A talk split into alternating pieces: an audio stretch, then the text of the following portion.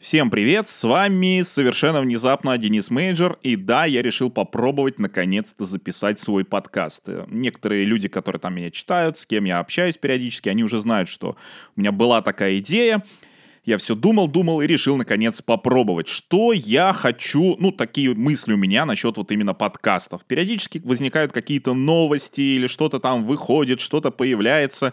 Люди меня спрашивают, Денис, а что ты думаешь на эту тему, на ту тему? Я так решил, что, ну, снимать какой-то видос, иногда даже, знаете, сама тема этого не стоит просто, чтобы снимать видос, то есть иногда есть гораздо более важные какие-то инфоповоды. Но в то же время высказать свою мысль как-то, наверное, надо. При этом я пока даже не знаю, может быть, я вдобавок к этим вот подкастам, аудиоподкастам, буду делать видосы, то есть как бы все это, что я говорю, я буду снимать на видео, может быть, с какими-то там минимальными футажами. В общем, посмотрим, как пойдет. Сегодня я хочу буквально несколько новостей озвучить и обсудить. То есть, в первую очередь, даже обсудить, а не озвучить. Итак, первая новость, вот сейчас прям без имен, без названий, просто как факт, потому что я ее больше хочу даже обсудить. Некая компания, российская, GameDev, подрядчик, ладно, вот эту компанию назову Ubisoft, но Ubisoft пока, в общем, даже ни при чем, поэтому и называю. Они наняли аутсорсера, фрилансера, который им пилил бы в течение двух недель. Насколько я там понял, там нужна была что-то типа даже симуляции города, то есть автомобили ездят, пешеходы ходят, автомобили не сбивают пешеходов, пешеходы стараются обходить автомобили, что-то типа такого. В общем, работы на самом деле много, ему сразу сказали, вот две недели, вот такой-то объем работы, с человеком договорились, обсудили, сколько денег, человек попросил часть денег вперед, ему даже их заплатили, с треском, правда, но заплатили. И в процессе, пока он делал это, значит, дело, которое ему дали, там работы действительно, как он пишет, было много, они решили, так сказать, усложнить. Не то, что усложнить, увеличить объем работ. Тут проблема в том, что человек, как сам пишет, я читал вот конкретно его в Facebook, ну, я читал другие там высказывания на эту тему, но человек сам пишет, что ему потом надо было выходить на работу спустя эти две, две недели, уже в офис куда-то он устроился, и поэтому он прям вот так полноценно заниматься этим делом он не мог. Он нам предложил два варианта. Либо они ему платят деньги за то, что есть, он им все отдает, пишет там гайды, чтобы любой там человек, там другой мог разобраться с его работой, чтобы это не пропало даром, и все вот так. Либо он будет как-то в фоновом режиме на них работать, естественно, это будет меньше как-то, ну, не так быстро, наверное, но, в общем, человек их не кинул. То есть сказал, я могу продолжить эту работу, либо полноценно передать ее другому человеку.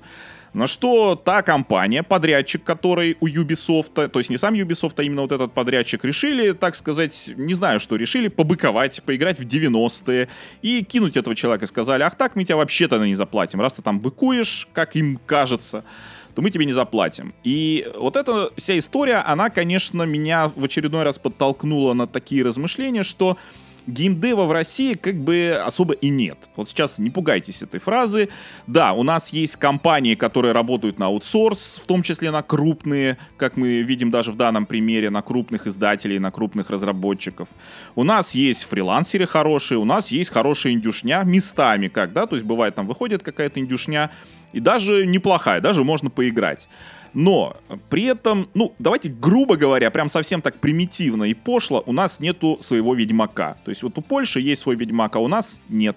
Притом, ну, понятно, что как бы не то, что нам нужен именно Ведьмак, но какая-то, не знаю, флагманская игра, не одна желательно. То есть чтобы действительно люди говорили, о, а эта игра сделана в России. И самое это страшное, что раньше такие игры были. Ну, как минимум, ну, допустим, мои любимые дальнобойщики. Кто-то там еще по Аллодам. По-моему, Аллоды это ведь тоже наша разработка. То есть что у нас сейчас такого крупного? У нас сейчас крупного, по сути, ничего и нет. То есть у нас есть э, War Thunder, который клон World of Tanks, и World of Tanks сам это, если что, Беларуси. То есть э, это не Россия. Именно российского геймдева, как такового вот на крупной арене, то есть это, ну, подрядчики. Это тоже неплохо быть подрядчиком. Но вот именно такой какого-то не знаю, крупного рынка, который действительно любят и уважают во всем мире, как вот японцы, да? И все такие, ну-ка, что это вы игры не переводите?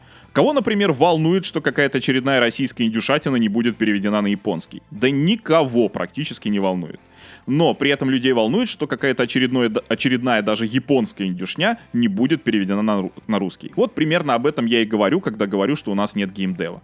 Просто я еще раньше слышал такую фразу, что российские журналисты, российский игражур — это кузница кадров для геймдева. У меня всегда вопрос, для какого геймдева? У нас его нет. Ну, в такого вот именно понимании, как вот я сейчас описал. Тот же Галенкин работает на Epic Games. Epic Games — это не российский геймдев. Это просто российский человек работает, ну, или в прошлом российский человек, я не знаю, сменил он гражданство или нет, я не следил.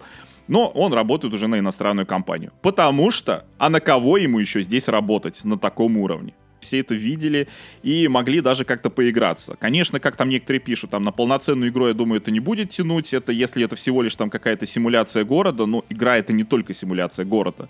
Даже несмотря на то, что там в какой-нибудь, не знаю, там Watch Dogs новый, да, будет, конечно же, симуляция города, но это далеко не вся игра. Есть нужен и сюжет, нужны герои, нужны конкретные какие-то вещи, которые делают игру законченным конкретным произведением, а не просто, не знаю, симулятором города, который можно скачать, поездить там, я не знаю, на машине и просто там поугарать. Ну, в общем, идем дальше. Следующая новость, о которой я хотел сказать, совершенно так незаметно, без объявления, так сказать, войны, на Nintendo Switch вышла игра Vanishing of Ethan Carter.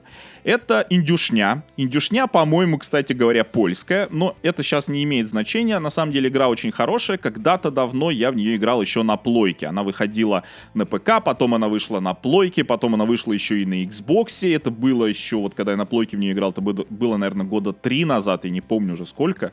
И сейчас она выходит на свече. Цена полторы тысячи, вообще дороговато, конечно, учитывая, что на всех остальных консолях ее можно поиграть. И еще, ну, мне лично непонятно, как игра будет выглядеть. Я скриншоты посмотрел, вроде все так красиво, но пометуя, как игра выглядела на плойке тогда, когда я в нее играл, то есть это казалось, вау, вообще, как она круто смотрится. Вот этот небольшой, совсем небольшой мир, но какой он атмосферный был, как он детализирован даже был. И я не уверен, что, конечно, будет хорошо выглядеть на свече, но игра достойна того, чтобы в нее играть. И в ней, насколько я знаю, сейчас уже должен быть русский язык. Когда я в нее играл, по-моему, еще не было русского даже на плойке, но сейчас он уже вроде как должен быть, там завез, завозили. Это очень такой, знаете, да, с одной стороны, симулятор ходьбы, и многие могут сказать, а что здесь играть, чем он отличается от кучи других симуляторов ходьбы. Но здесь есть такой, можно сказать, атмосферный, драматичный сюжет, который замаскирован под симулятор ходьбы с квестовыми элементами, с квестово-детективными, я бы даже также сказал. То есть там есть такой момент, что нужно разгадывать определенную последовательность событий, то есть ты находишь какую-то очередную точку, находишь ключевые предметы, для, которые связаны с определенными событиями, и потом ты должен в порядке, вот э, как тебе кажется, эти события должны происходить, расставить их. Ну, плюс там есть немножко разбавили геймплей и другими элементами, там и поисками, и лабиринтами. В общем, в целом, на мой взгляд, игрушка интересная, проходится довольно быстро, поэтому кто хочет, конечно, за полторы тысячи получить себе там 20, 30, 100 часов геймплея, сорян, это не тот случай, но часа там 4, если знать, что делать, можно ее пройти, если, может быть, не знать, конечно, она может занять больше времени, ну, кто-то может поспидранить там вообще быстрее, конечно, пройти, ну, вот типа такого, просто я говорю серьезно. Интересный квест, э, драматичный, атмосферный, хороший.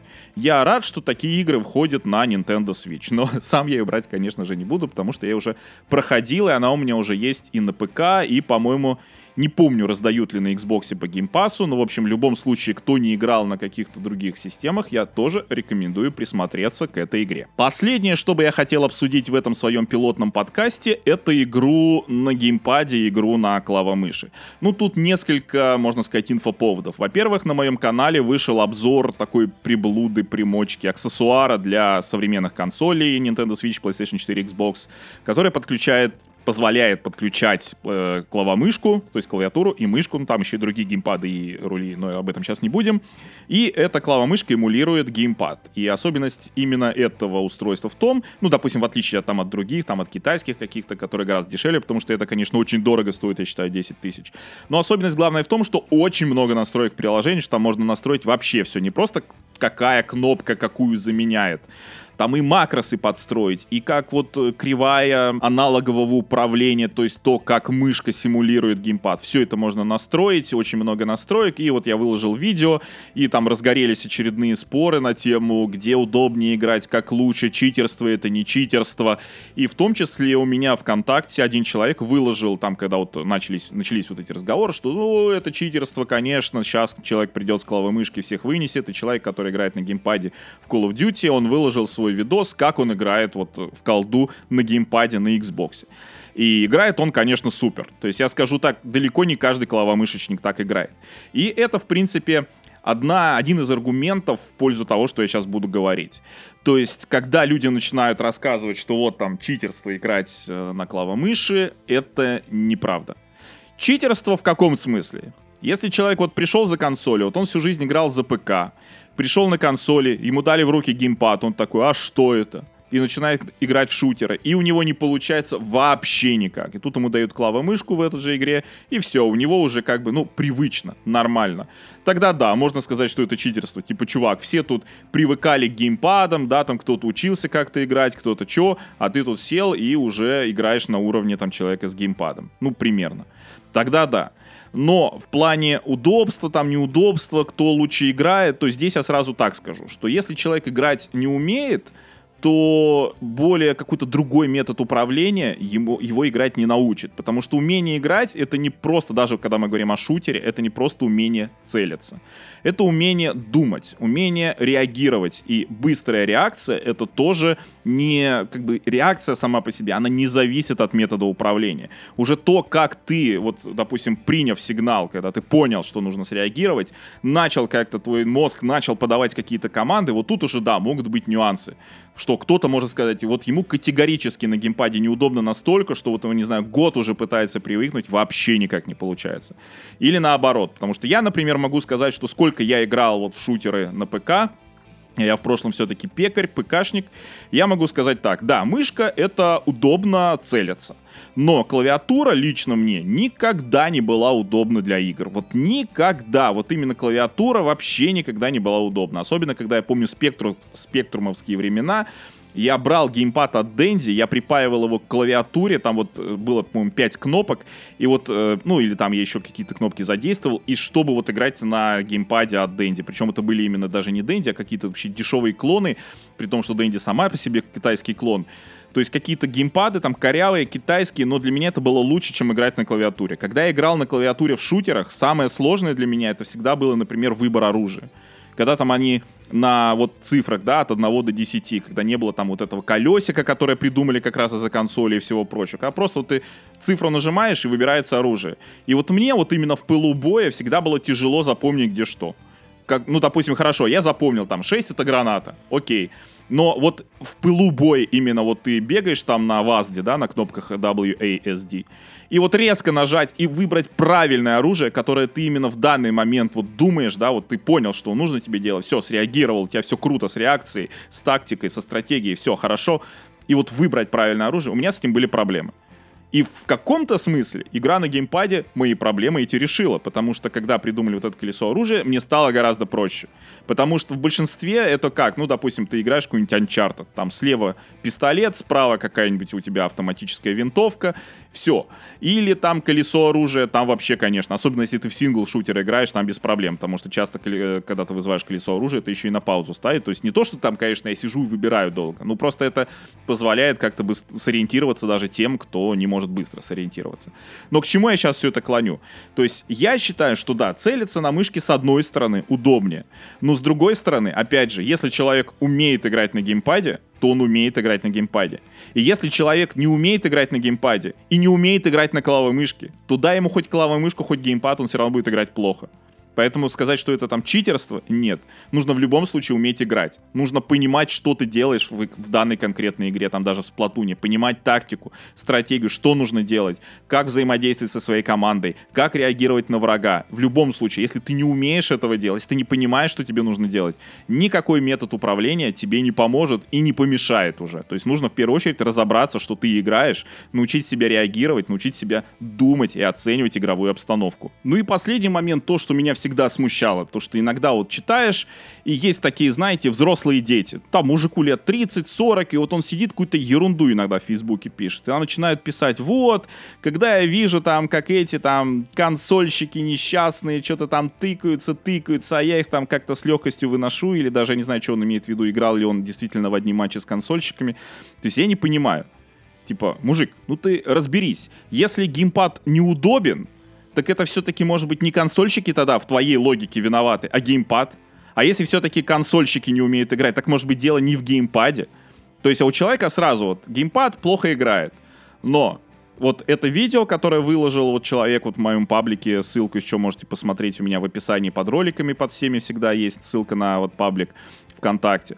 То есть видно, что человек умеет играть на геймпаде. И я почему-то уверен, что если бы вот он играл, ну что видно, как он играет, на одном сервере с клавомышечниками, то там, да, может быть, может быть, теоретически, было бы меньше соотношения pay to, ну, как там, сколько ты убил и сколько убили тебя. Может быть, чуть больше бы его убивали, чуть чаще. Может быть, из-за того, что, да, там криворукие какие-то люди играют. Но Опять же, я думаю, что все равно это не так уж и сильно влияет, именно, опять же, если человек умеет играть в первую очередь. Просто консоли, да, консоли сделали игры доступными даже тем, кто не хочет сильно вкладываться в ПК. Потому что игровой ПК это очень дорого. Это сейчас 100 тысяч, а то и больше. Можно купить дешевле, конечно, но о каких тогда играх? Как ты будешь нагибать, если у тебя будет там слабая видеокарта, если у тебя будет там все тормозить, тупить, либо ты графику будешь там сильно уменьшать, о какой игре тут нормальной может идти речь? Естественно, что нормальная игра — это высокий фреймрейт, особенно если мы про шутеры говорим и про то, кто кого нагибает. Это, естественно, соревновательные игры, это высокий фреймрейт обязательно. Ну, графику можно, конечно, и понизить, но все равно это должен быть какой-то мощный компьютер. Естественно, что в него нужно обильно вкладываться деньгами. Иначе это будет, ну, просто фигня какая-то. Но консоль можно купить там за 15 тысяч и сидеть играть. И понятно, что люди, которые там вот они не то чтобы сильно играть хотят, но вот им интересно войти в гейминг. Они могут купить консоль и играть. И получается, что да, что на самом деле то, что там люди там на консолях как-то хуже играют в, цель, в целом, вот в среднем, оно может быть вызвано не тем, что они играют на геймпаде, тем более, что сейчас все чаще начинает клава-мышка и на консолях, и геймпад на ПК, то есть вот эта взаимозаменяемость органов управления. Но это вот именно средний уровень, да, низкий, может быть вызван именно тем, что просто большинство обычных людей, которые там не спортсмены, ну, не киберспортсмены, не какие-то лютые геймеры, они пришли играть в игры просто благодаря консолям, потому что они дешевые, доступные, и в том, что это, в принципе, относительно все просто. Пошел, купил, запустил игру, и все это легко, без каких-то сейчас настроек. Да, на ПК сейчас тоже уже становится более-менее, но не всегда. Не буду сейчас это обсуждать тему, это тема, наверное, для отдельного разговора. Но вот у меня пока и все. Первый мой подкаст подошел к концу. Пишите мне где-нибудь в комментах, насколько вам было интересно это все слушать. Хотите ли вы продолжение и как именно вы слушаете вообще подкасты. Просто мне тоже самому интересно, поскольку я сам подкасты особо не слушаю, но мне, честно говоря, даже интересно как-то их вести. Меня вот недавно приглашали на подкаст и как-то даже, да, интересно. Ну и стримы тоже мне вести интересно. То есть мне интересно разговаривать с публикой, скажем так. Ну и все, спасибо всем, кто слушал. До новых встреч. С вами был Денис Мейджор. Пока.